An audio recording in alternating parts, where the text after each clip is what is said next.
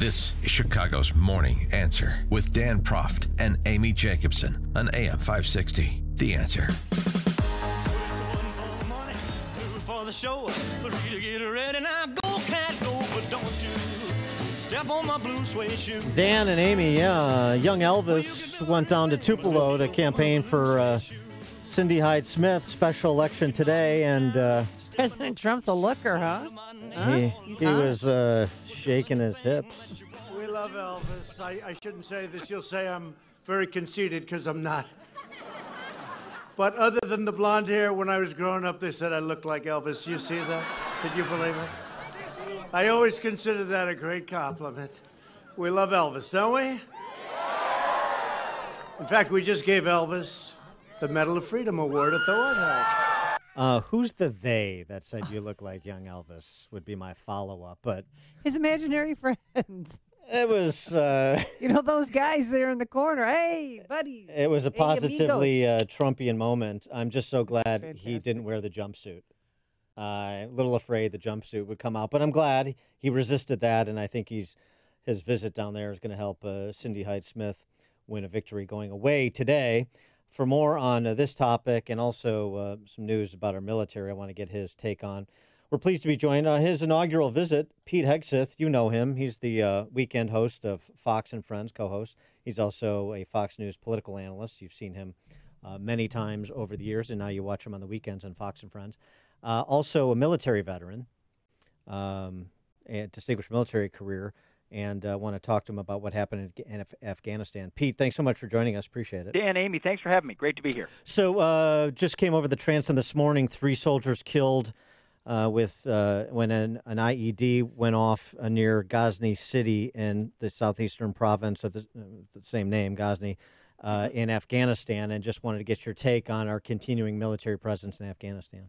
You know, obviously, the mission in Afghanistan, an honorable one following the attacks in 9/11. No one, no one uh, would say otherwise. But I served there in 2011, 2012. I was kind of charged with looking at and, and explaining the strategic situation in a lot of places. And even then, it was clear uh, that the Taliban was gaining uh, gaining support in the south and the east and the southeast, and uh, amongst a lot of the institutions quietly through shadow government and shadow structures. I, I'm not I'm not optimistic. I, it's not clear what our mission is there, uh, and the amount of troops we have there are not sufficient to to roll back the gains the Taliban have made. They've infiltrated the army, they've infiltrated the police. Uh, they want to be a part of the political process. The future in Afghanistan, unfortunately, is going to include the Taliban. Uh, it, it, will be in a hopefully more political form, but history doesn't show us that that's usually how it works. Uh, our job should be to prevent anything like a 9/11 haven from being allowed to be created there. But but again, the Achilles heel in the mission there is, remains the same. It's Pakistan. It's it's a it's a country nearby where those that wish us harm have more or less have had safe harbor, and we've had a fake ally there uh, since uh, they they declared they were on our side after 9/11, even though they really have never been truly. So uh, these these types of attacks. We, I, I'm glad you're covering it. I'm glad Fox News covers it because every one of these lives lost is an American patriot who went over there to fight them there so that we don't get hit here. But we are definitely suffering from major strategic drift there, and I don't know what a good end state actually looks like. So, Pete, when you were there in 2011, 2012, what, what was your mission then?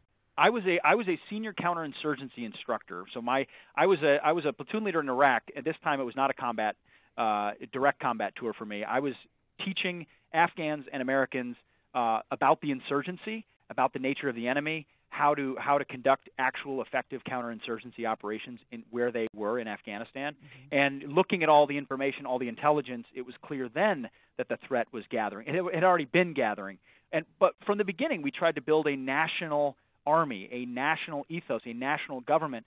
Afghanistan's never had any of those things, nor is it set up for that.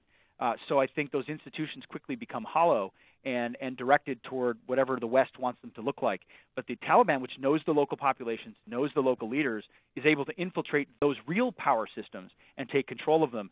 Uh, hence the, the sort of shadow government and shadow structures that exist there. So I, I um, you know, I, I think we we we're going to be there, but we should be there in a minimal sense, in a counterterrorism sense, uh, to kill terrorists when they gather in too large of groups, and and that's a, about what a good outlook's going to look like. Uh, another military and diplomatic matter I wanted to get your take on. Uh, yesterday, martial law imposed in Ukraine after Russia seized uh, three ships. Uh, the demand for the ships to be returned, the sailors to be returned. The uh, Rush, the, excuse me, the Ukrainian president Poroshenko warning of a serious threat of a Russian land invasion. Uh, your assessment on that threat, but also in terms of what the American response to Putin should be. Well, America's response to Putin should be uh, the opposite of what it was in 2014 when he seized Crimea. Now, the result of that seizure is that they've built a 12-mile land bridge from from the from Russia proper to Crimea. They control that strait, and that's where those Ukrainian ships were detained. Uh, he's going to keep taking what he can take because he wants control over. He wants to squeeze Ukraine. He believes they should be back in the former USSR. I mean, Ukraine was a valuable jewel of that former Soviet republic. He wants it back.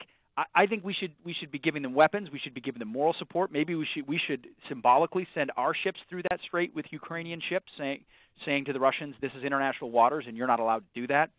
But this president also uh, has taken a different approach with Putin, wants to work with him on certain things, and has been, I think, just cudgeled by the media in a false way, obviously, over the Russia investigation, like he's some sort of a friend of Putin. I think this would be an opportunity to show even more how strong he is.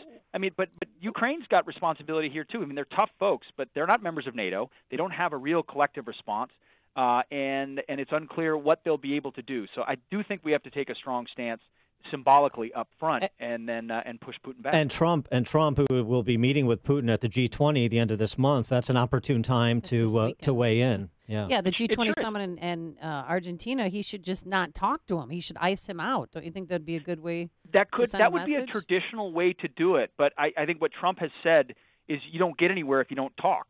And that's why he's been willing to talk to folks like Kim Jong Un. It may or may not work, but I don't think that's usually not the type of approach Trump wants to take. And this is all about Vladimir Putin. He did this because he wants the, the focus to be on Vladimir Putin yep. when the world leaders meet. So I, I don't think we want to get distracted off of big other big issues, but I do think a stare down is important. Maybe that is a snubbing, but if not, it needs to be a clear face to face that uh, they're not going to be able to slowly take even more. And uh, just spinning the wheel and landing on another adversary, uh, China. Uh, the president, despite the layoffs announced by GM yesterday, and uh, they had announced uh, back in July with the imposition of tariffs that it was going to add a billion dollars of cost to their bottom line. So some, myself included, arguing that uh, the layoffs at least had something to do with artificially increasing the cost of doing business through taxation. Uh, Trump still in an interview with the Wall Street Journal saying uh, he is willing to put in uh, 10 to 25 percent tariffs on another quarter of a trillion dollars worth of Chinese goods if there's not – uh, some sort of accord that can be mm-hmm. reached with President Xi either at the G20 or sometime in the near term? Listen, I think he's right because I think our president should be charged with taking the long view. And the long view is going to come with uh, difficulties, difficulties that affect real people, jobs truly lost, industries truly hurt in the short term. But I think the longer term benefit benefits the industrial base, uh, the workers of our country who have been utterly screwed by a slanted world where China can take advantage of us take our jobs and sell us cheap stuff back that we can't manufacture. And but not just the cheap stuff, the big stuff like steel uh, and the major industries. So I think he's right to do it. It's easier for me to say as a commentator who's not directly affected in my industry. So I totally get that, and there are electoral consequences in 2020. But if he really does think our trade imbalance is a national security threat, and he's willing to stare it down, and he would like no tariffs, and he said that.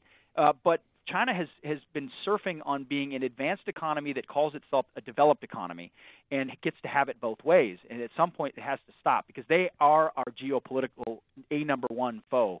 Uh, they are seeking to replace us. They have a very different view of what the world would look like if China was in charge. If you don't start taking them on now, you never will. And I and I and I love the fact that Trump is doing that.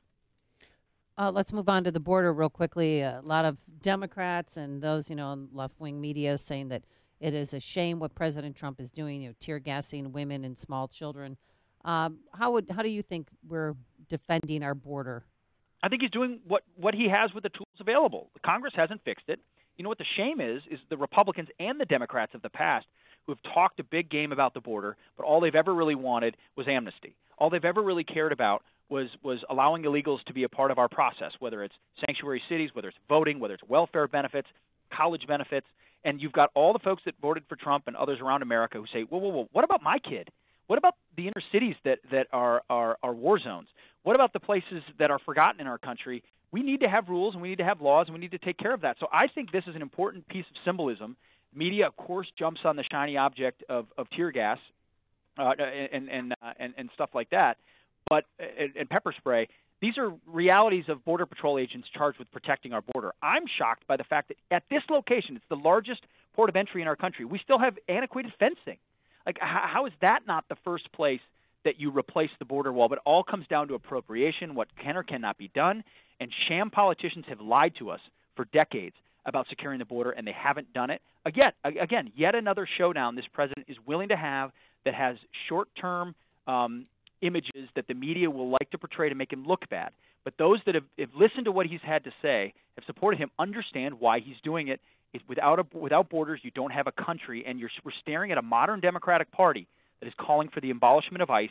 That their only answer is let all the refugees in, let all the migrants in, let the illegals come in and stay, uh, and then give them sanctuary.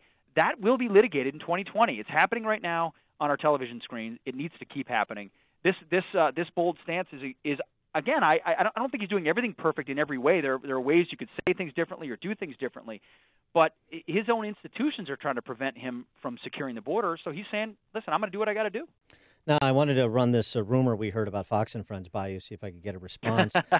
uh, my, the word is that uh, you and Steve Doocy are going to be secretly married in front of the Constitution, sort of a ratings gambit. I don't know if that's true or not. If you would like I to cannot confirm or deny that. I can't. Okay. Uh, All right. That's know, fair.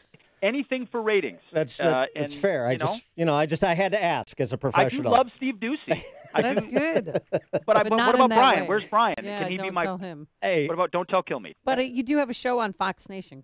Tell us about. Correct. That. I mean, Fox Nation is launching today. I'll tell you, I'm in the building at Fox News Channel, and you know when you're in your office and it's just one of those days where there's a buzz. Mm-hmm. Everyone's talking about it. Everyone's excited. Everyone's got the app and looking at the new shows. Fox Nation is the new uh, online streaming subscription service launched by Fox News, where if you love you know what you get on the channel, but you feel confined by the, the certain shows and certain times and commercials, you can go online in your app, download Fox Nation for you know I think it's six bucks a month, and you get behind the scenes way more stuff. Now, for example, for me, that means uh, there's we're doing a documentary on the hunt and capture of Saddam Hussein.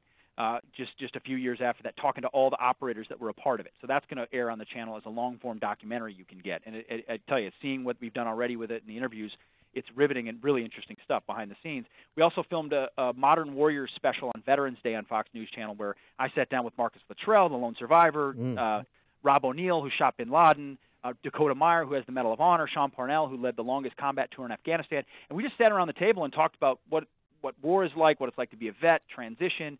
Again, confined to 60 minutes on the channel. It was a great special. But if you if you get Fox Nation, you see all the behind the scenes. We've got an extended 20 minutes. There's also not all those pesky FCC violations you can have for saying certain words or talking about certain things online. You can have a much more candid conversation with vets about their military experience. So an extended cut of Modern Warriors will be on there. Uh, and then I'm I'm I'm doing a panel at the Reagan National Security Forum in California in a couple of days. That will be live streamed. And then I'll, you know, a lot of guys and gals on our network have exclusive shows too. So there'll be new shows you can get every day. I just watched this morning the primetime highlights. I, it's kind of a sports center for Hannity's show, Tucker's show, and Laura's show. Yeah. And it's hosted in the morning. It comes out at 7 a.m. So if you miss those shows, you can catch up in eight minutes and see the big stuff. So it's a neat new initiative. It's the future of, of where TV is going. Everyone's cutting the cable, and and Fox realizes that, and Fox Nation is an opportunity uh, to get the next level. Uh, very good. He is Pete Hegseth. He is Fox News senior political analyst, the host of Fox and Friends, co-host of Fox and Friends Weekend, and as you heard, uh, new premium content. Uh, download the Fox Nation app to get uh, all of the content that uh, Pete was just describing and more. Pete, thanks so much for joining us. Appreciate thanks it. Thanks for having me, guys. You Take got care. it. And good luck. And he joined us on our turnkey.pro answer line.